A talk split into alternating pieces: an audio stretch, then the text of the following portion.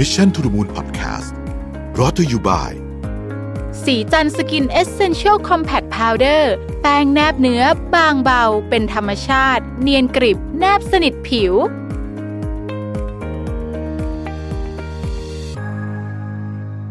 สวัสดีครับยินดีต้อนรับเข้าสู่ Mission to the Moon Podcast นะครับคุณอยู่กับผมรวิศ หาญอุตสาหะครับ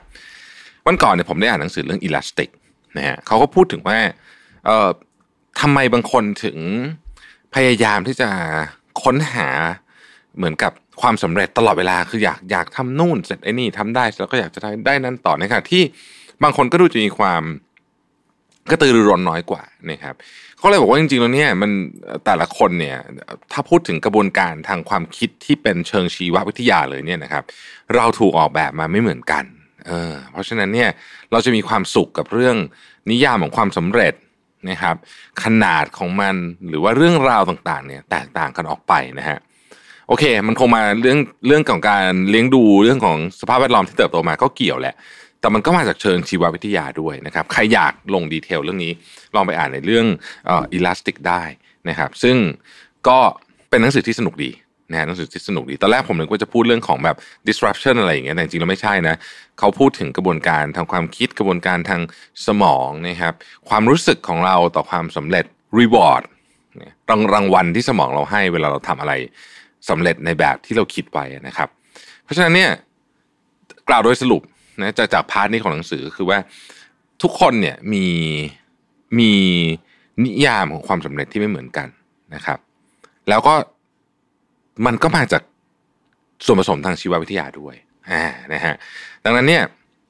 ไม่มีความจำเป็นอะไรต้องไปลอกใคร เพราะว่ามันไม่เหมือนกันจริงๆไม่เหมือนกันตั้งแต่จุดเริ่มต้น จะว่าไปนิยามความสำเร็จของแต่ละคนเนี่ยไม่เหมือนกันตั้งแต่อยู่ในท้องคุณแม่แล้วนะฮะเพราะฉะนั้นเนี่ยก็ไม่มีอะไรผิดไม่มีอะไรถูกนะเราก็ต้องออมานั่งคิดเอาจริงๆอะว่า อะไรคือสิ่งที่เรา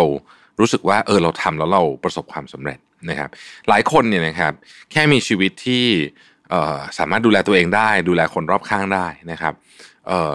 แล้วก็ได้ใช้ชีวิตในสิ่งที่ตัวเองอยากทำได้มีเวลาว่างที่จะทำในงานอดิเรกที่ตัวเองรักเนี่ยก็รู้สึกว่าก็ประสบความสำเร็จแล้วนะฮะไม่มีความจำเป็นเลยต้องไปเทียบกับคนที่บางคนเขาบอกว่าโหไม่อะต้องอยากจะมีบ้านอย่างงู้นต้องอยากจะมีไอ้นู่นไอ้นี่ต้องอยากมีเงินเท่านู้นเท่านี้ ผมว่าพวกนี้เนี่ย ถ้าเกิดว่าเราเข้าใจจริงๆว่า เราแต่ละคนถูกดีไซน์มา เพื่อให้ตอบสนองต่อความสำเร็จที่แตกต่างกันออกไปเนี่ยนะครับ เราก็จะเข้าใจว่าเส้นทางในการเดินของชีวิตเนี่ยมันมีหลายเส้นทางนะฮะสิ่งที่เราควรจะต้องเข้าใจอีกเรื่องหนึ่งก็คือว่าไม่ว่ามันจะมีกี่เส้นทางก็ตาม หรือว่าไม่ว่านิยามมันจะเป็นอะไรก็ตามเนี่ยการจะได้ซึ่งอะไรมาก็ตามในความในในแง่มุมความสำเร็จเนี่ย มันต้องเกิดจากการลงมือ ซึ่งนี่แหละที่ยากนะครับ มันต้องมีการลงมือต้องมีการวางแผน อยากจะใช้ชีวิตชิวๆนะครับอาจจะบอกว่าเฮ้ยไม่ได้อยากได้อะไรเยอะนะฮะก็ต้องวางแผน แม้แต่กระทั่งรู้สึกว่าตอนนี้นี่เป็นชีวิตที่เราอยากได้ครบถ้วนสมบูรณ์แล้วเนี่ยนะครับ ก็ต้องวางแผนเหมือนกันนะครับว่า ถ้าเกิดว่ามันเกิดการเปลี่ยนแปลงขึ้นกับสิ่งที่เรามีอยู่ตอนนี้ เราจะทำยังไง เพราะว่าแน่นอนของทุกอย่างบนโลกใบนี้มันไม่แน่ไม่นอนอยู่แล้วนะครับ หรือว่าถ้ามันมีสิ่งไม่คาดฝันเกิดขึ้น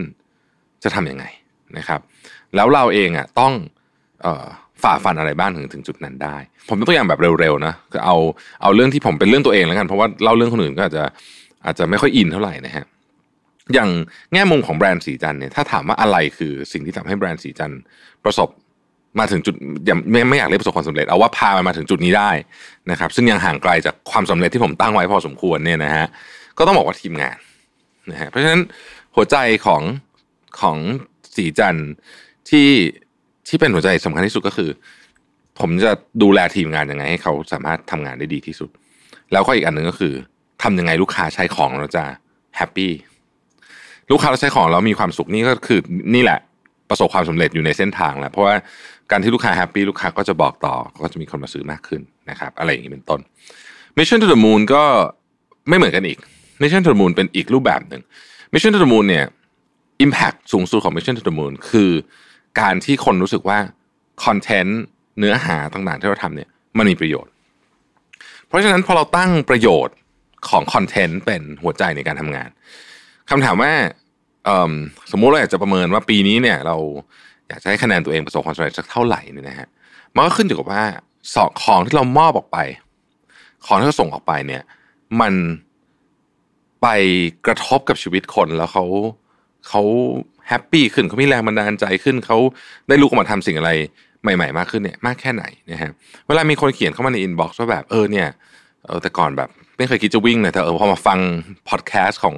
ผมบ่อยๆก็รู้สึกว่าเออไปวิ่งก็ได้พูดถึงบ่อยเหลือเกินเนี่ยนะฮะแล้วพอไปวิ่งแล้วรู้สึกว่าคนคนพบว่าเอ้ยการวิ่งเนี่ยมันช่วยคนลดความเครียดช่วยคนสุขภาพดีขึ้น นี่ก็ถือว่าโอ้โหประสบความสำเร็จอย่างมหาศาลแล้วสำหรับผมนะครับนะเพราะฉะนั้นเนี่ยจะเห็นว่า ขนาดผมมีงานสองอย่างเนี่ยมันยังคนละประเด็นกันเลยนะคนละเรื่องเลยนะเพราะฉะนั้นเนี่ยเส้นทางมันก็ไม่มีสูตรสำเร็จที่ตายตัวนะฮะแล้วที่สำคัญกว่านั้นก็คือว่าของพวกนี้ที่มันเปลี่ยนตามสถานการณ์ หรือตามอย่างน้อยสุดตามอายุด้วยนะครับเราลองนึกภาพถึงคนที่อายุเริ่มผ่านวัยกลางคนมาเนี่ยนะฮะอายุสักเท่าผมเนี่ยหลายคนที่ผมพูดคุยด้วยเนี่ยนะครับ ก็รู้สึกว่าสิ่งหนึ่งที่เป็นเป้าหมายเลยนะของชีวิตเขาคือเขาต้องการที่จะสร้าง Impact กับชีวิตคนอื่น ถ้าเขาได้สร้าง Impact กับชีวิตคนอื่นเยอะๆเขาจะรู้สึกว่าเขาประสบความสำเร็จนะฮะเช่น ได้ถ่ายทอดแรงบันดาลใจให้กับผู้อื่นเยอะๆได้ช่วยเหลือคนอื่นเยอะๆอะไรอย่างนี้เป็นต้นนะครับ เนี่ยเราจะเห็นว่านิยามของเรื่องพวกนี้เนี่ยมันมันมีความซับซ้อนมีมิติหลากหลายมาก สิ่งที่ไม่ควรทำอ่าสิ่งที่ไม่ควรทำก็คือ เราไม่ควรจะไปลอกเลียนแบบ เป้าหมายเส้นทางวิธีการของคนอื่นมานะครับ เพราะว่ามันไม่ใช่ตัวเราอะเราทำไปก็ไม่มีความสุขเปล่าๆนะครับ เพราะฉะนั้นแต่ละคนเนี่ยก็ควรจะต้องดีไซน์เส้นทางของตัวเองนะฮะสิ่งที่มันน่าสนใจเกี่ยวกับเรื่องนี้คืออะไรรู้ไหมกระบวนการการดีไซน์อะวันนี้ผมมาพูดเรื่องนี้ดีกว่า คือ แน่นอนแต่ละคนไม่เหมือนกัน แต่กระบวนการการดีไซน์เนี่ยมันมีวิธีคิดที่ผมคิดว่าสามารถนำไปใช้แล้วก็ไปต่อยอดได้นะครับ กระบวนการการดีไซน์เส้นทางในการทำอะไรสักอย่างหนึ่งสมมติผมอยากจะทำโปรเจกต์ขึ้นมาอันหนึ่งวันนี้นะฮะสิ่งที่ผมจะคิดเนี่ยคืออะไรบ้างนะครับ อันที่หนึ่งสำคัญมากสำคัญที่สุด ต้องเขียนจุดหมายปลายทางก่อนนะฮะคือ เสร็จแล้วอะคือคุณทำเสร็จแล้วอะนะฮะที่คุณบอกว่าคุณจะทำอยากได้นู่นนี่อยากได้นี่เนี่ย จุดหมายปลายทางของความสำเร็จของคุณในในใน definition อันนี้เนี่ยคืออะไร ยกตัวอย่างนะครับ หนังสือนะฮะอ่านี้ชัดเจนเลย ผมผมเนี่ยเพิ่งเพิ่งเอ่อส่งต้นฉบับนะฮะหนังสือเล่มที่สิบไปนะครับเพิ่งปิดไปสดๆร้อนๆเมื่อสัปดาห์ที่แล้วนี่เองนะฮะก็ก็ก็ เป็นก็เป็น achievement ของผมนะเพราะผมอยากเขียนหนังสือเอ่อปีสักเล่มสองเล่มอย่างน้อยนะนี่ก็เป็นก็เป็นเล่มแรกของปีนี้ก็ถือว่าเอ่อก็ถือว่า achieve ในฐานะที่อะส่งต้นฉบับเสร็จแล้วนะครับ ชัดเจนผมเห็นชัดเจนว่าตั้งแต่ตอนเริ่มเขียนนะว่าหนังสือเล่มนี้เนี่ยอยากจะพูดเรื่องอะไรนะคือหนังสือเล่มที่สิบเนี่ยมันอยากจะพูดเรื่องของสถานการณ์ในการปรับตัวในช่วงโควิดเพราะมันเขียนในช่วงโควิดพอดีโควิดนี่มันเป็นเหตุการณ์ที่ ถ้าเราเป็นภาษานักการตลาดเราใช้ว่า black swan นะฮะคือ คือมันแบบมันมัน impact สูงมากมันไม่คาดฝันอะไรอย่างเงี้ยเราก็เลยก็เลยผมก็เล่าเรื่องนะฮะเกี่ยวกับวิธีคิดในช่วงโควิดอ่าชัดเจน หนังสือจะเป็นเรื่องนี้นะครับ มีประมาณกี่หน้าอ่านะฮะคือหนังสือนี่มันก็มีหลายไซส์ถูกไหมฮะไซส์มันก็มีร้อยห้าสิบหน้าสองร้อยสามร้อยหน้าก็ว่ากันไปนะฮะพอเรารู้แล้วว่าเราอยากจะได้หนังสือเนื้อหาประมาณนี้มีประมาณนี้ แล้วมีธีมย่อยไหม ในหนึ่งหนังสือหนึ่งเล่มเนี่ยถ้าใครลองอ่านดูในหลาย ๆ หลาย ๆ คนที่เขาเขียนนะครับ มันก็จะมีเป็นลักษณะเป็นบล็อกไปบล็อกที่หนึ่งเล่าเรื่องอะไร บล็อกที่สองเล่าเรื่องอะไร เช่น บล็อกที่หนึ่งอาจจะเล่าเรื่องอการปรับ mindset บล็อกที่สองเล่าเรื่องเครื่องมือนะฮะบล็อกที่สองอาจจะเล่าเรื่องเครื่องมือ บล็อกที่สามเล่าเรื่องอนาคตอะไรอย่างเงี้ยคือ เราก็วางโครงสร้างของมันแบบนี้ การที่ต้องบอกว่า objective เป็นอะไรชัดๆเนี่ยนะครับเพราะว่าหลายครั้งเนี่ยกระบวนการในการพาจากจุดที่เราอยู่ณวันนี้เนี่ยไปจนจุดที่เราอยากไปเนี่ย วิธีการที่ง่ายที่สุดเนี่ย คือกระบวนการในการ reverse engineer คือเราอยากรู้รู้เราอยากได้อะไรใช่ไหมฮะแล้วเราแตกมันออกมาเลยว่า แต่ละคอมโพเนนต์ที่เราอยากได้เนี่ย มันต้องทำอะไร ถึงจะได้นะฮะยกตัวอย่างเช่น สมมติหนังสือผมบอกว่า อยากได้เรื่องของอ่า mindset ไม่ต้องเยอะเอาห้าบทพอ นะครับ แต่ว่าไอ้ part ที่เป็นเครื่องมือเนี่ยต้องเยอะหน่อย 20 บททำไมต้องเยอะอะเพราะว่า part ที่เป็นเครื่องมือเนี่ยเป็น part ที่คนสามารถนำไปใช้ได้จริงนะครับสมมติสมมติเราวางไว้แบบนี้ปุ๊บเนี่ยเราก็จะไปเอา part ที่เป็นเครื่องมือ เราก็จะไปหาตัวอย่างนะ case study อะไรเลยเต็มไปหมดเลยนะฮะแล้วก็เอามาดูว่าเอ๊ะพอมันมีตัวอย่างพวกนี้แล้วเนี่ยมันมันรู้มันเล่ารู้เรื่องมากขึ้นหรือเปล่านะครับเพราะฉะนั้นเราก็จะรู้ว่าเวลาที่ผมควรจะใช้ในการ ในการเตรียมตัวสำหรับการเขียนเนี่ยมันควรจะหมดไปกับเรื่องอะไรเยอะที่สุด มากไปกว่านั้น ซึ่งผมว่าสำคัญมาก ถ้าเกิดเรารู้แบบเนี้ยค่อนข้างเฉพาะเจาะจงแบบนี้เนี่ย สมองมนุษย์เนี่ยนะครับ เวลาอยากได้อะไร อยากหาคำตอบเรื่องอะไร เราจะมองหาเรื่องนั้นเยอะนะฮะอายกตัวอย่างเลยชัดๆเลยนะฮะให้เข้ากับสปอนเซอร์ของเราในวันนี้เนี่ย เวลาคุณอยากจะซื้อรถสมมตินี่คุณอยากจะซื้อรถ Isuzu m i l X สีน้ำตาล นะฮะซึ่งเป็นสีโปรโมทของของ m ิ X รุ่นใหม่นี้เนี่ย เชื่อไหมครับว่าทันทีที่คุณนึกอย่างนี้ปุ๊บเนี่ยนะคุณจะเห็น m ิ X สีน้ำตาลบนถนนเยอะขึ้นทันทีเลย เพราะสมองเราเนี่ยมันไปมองหาเลยครับคุณจะรู้สึกโอ้คนขับรถรุ่นนี้เยอะจังนะอันนี้เป็นปรากฏการณ์อันหนึ่ง ซึ่งมันก็จะทำให้เราเนี่ย สามารถที่จะมีวัตถุดิบในการทำเป้าหมายเราให้ชัดเจนมากยิ่งขึ้นนะเพราะฉะนั้น objective ต้องเคลียร์สำคัญมาก objective ต้องเคลียร์ไม่ใช่แบบ ไม่ค่อยแน่ใจเหมือนกันว่าจะอะไรอย่างเงี้ยมันจะงงนะครับพอ objective clear ปุ๊บนะครับข้อที่สองอย่างที่ผมบอก reverse engineer ถอยมันกลับมาปุ๊บกลับมาดูว่าขั้นตอนทำอะไรบ้างนะครับ ขั้นตอนในการทำเนี่ยเอ่อมันมีหลายมิติ มิติเรื่องของเอ่อสิ่งที่เราต้องทำให้สำเร็จ มิติเรื่องของทรัพยากรที่เรามี ทรัพยากรมีหลายอย่าง เงินก็เป็นทรัพยากรชนิดหนึ่ง เวลาก็เป็นทรัพยากรชนิดหนึ่งคนก็เป็นทรัพยากรชนิดหนึ่งเราต้องแตกระบุมาเลยว่า แต่ละอันเนี่ยเราจะใช้ทรัพยากรเยอะแค่ไหนนะฮะนั่นคือขั้นที่สองขั้นที่สามครับ มี objective ชัดๆแล้วนะมีแบ่งเรียบร้อยแล้วว่ามีทรัพยากรอะไรบ้างเนี่ยนะฮะขั้นที่สามซึ่งก็เป็นกระบวนการที่สำคัญมากก็คือกระบวนการในการติดตามฮะนะครับกระบวนการในการติดตาม หลายครั้งเนี่ยส่วนใหญ่ชีวิตเราเราลืมลืมเรื่อง tracking ไป ยิ่งยิ่งถ้าเกิดคุณต้องทำหลายคนเนี่ยนะฮะนี่ต้องต้องต้องทำดีๆเลย เพราะว่ามันจะมันจะมันจะทำได้ไม่ได้เนี่ยมันก็ขึ้นอยู่กับไอ้จังหวะ tracking นี่แหละเพราะเพราะถ้าเกิดว่าคุณคุณ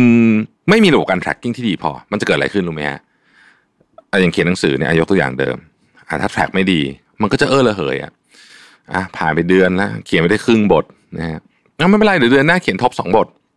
เขียนทบสี่บท ความเป็นจริงเดือนต่อไปจะเขียนได้อีกบทเดียว มันก็ไม่เสร็จสักทีฮะ เพราะฉะนั้นกระบวนการ tracking เนี่ยจึงเป็นกระบวนการที่สำคัญมากนะครับ และข้อที่สี่สำคัญไม่แพ้กัน ผมชอบมาก มีหนังสือเล่มหนึ่งผมขออนุญาตจำไม่ได้จริงว่าหนังสือเล่มไหนนะเขาบอกว่า เวลาเรามองเป้าหมายของตัวเองเนี่ย ให้มองมันเป็นเหมือนคุณคุณจะปีนเขาอะเวลาคุณปีนเขาคุณมองไงฮะมองยอดเขาถูกไหมเราก็มองยอดเขา เห็นยอดเขาปุ๊บเราก็เริ่มปีนไต่ไปทีนี้ สายตาเราจะอยู่ที่ไหนระหว่างที่เราปีนหลายคนจะบอกว่าอ้าวจ้องยอดเขาตลอดได้ไหมนะฮะถ้าจ้องยอดเขาตลอดเนี่ยคุณมีโอกาสจะตกเขาตายนะเพราะว่าคุณต้องมองที่ที่คุณปีนด้วยถูกไหมครับเพราะฉะนั้นคุณจะต้องดูสถานการณ์ตรงข้างหน้าด้วย ในขณะเดียวกันคุณก็อาจจะเหลือไปมองยอดเขาได้บ้างว่าเออยังอยู่ถูกลูกอยู่นะไม่ได้ไปปีนเขาลูกอื่น ระหว่างที่คุณกำลังปีนอยู่นั่นเองเนี่ย มันก็จะมีวิว มีดอกไม้ มีเอ่อเส้นทาง ที่สวยงาม เพราะฉะนั้นแม้ว่าเราจะกำลังปีนภูเขาลูกใหญ่สูงใหญ่อยู่มาก แต่เราก็สามารถที่จะชื่นชมวิวระหว่างทาง ชื่นชมดอกไม้ระหว่างทาง หรือแม้แต่ให้รางวัลตัวเองด้วยการหยุดพักระหว่างทางด้วยนะครับนี่ก็จะช่วยให้เราเนี่ยพาไปสู่เป้าหมายเนี่ยได้อย่างดีมากยิ่งขึ้นนะครับ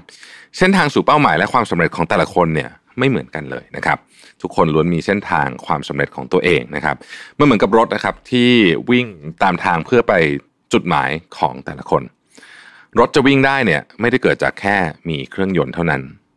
มันมีองค์ประกอบอื่นหลายอย่างเข้าด้วยกันนะฮะแผนที่ก็ต้องถูกนะครับ ไม่งั้นคุณก็จะไปผิดที่นะฮะก็เหมือนกับเป้าหมายของคนนะครับ การจะไปถึงเป้าหมายได้เนี่ยก็เกิดจากหลาย ๆ ปัจจัยนะครับ จะไปถึงเป้าหมายช้าเร็ว หรือไม่ถึงเป้าหมาย มันมีองค์ประกอบหลายอย่าง ความตั้งใจ ความมุ่งมั่น และสิ่งสำคัญที่สุดคือความมั่นใจที่จะเดินตามเส้นทางของตัวเองที่เรารู้แหละว่าเราแตกต่างไม่เหมือนใคร ไม่จำเป็นต้องลอกใครนะครับ เพราะความสำเร็จตามใครก็ไม่เท่าตามใจของตัวเองถูกไหมฮะ สุดท้ายนี้ขอขอบคุณ All New Isuzu Mu X Originality Redefined เหนือทุกความเชื่อเหนือทุกความสำเร็จด้วยนะครับ แล้วทุกคนล่ะครับ นิยามความสำเร็จของตัวเองไว้แบบไหนบ้าง ลองคิดดูกันนะครับ ขอบคุณที่ติดตาม Mission to the Moon นะครับ แล้วเราพบกันใหม่ สวัสดีครับ Mission to the Moon Podcast Presented by สีจันสกินเอเซนเชลซีรีส์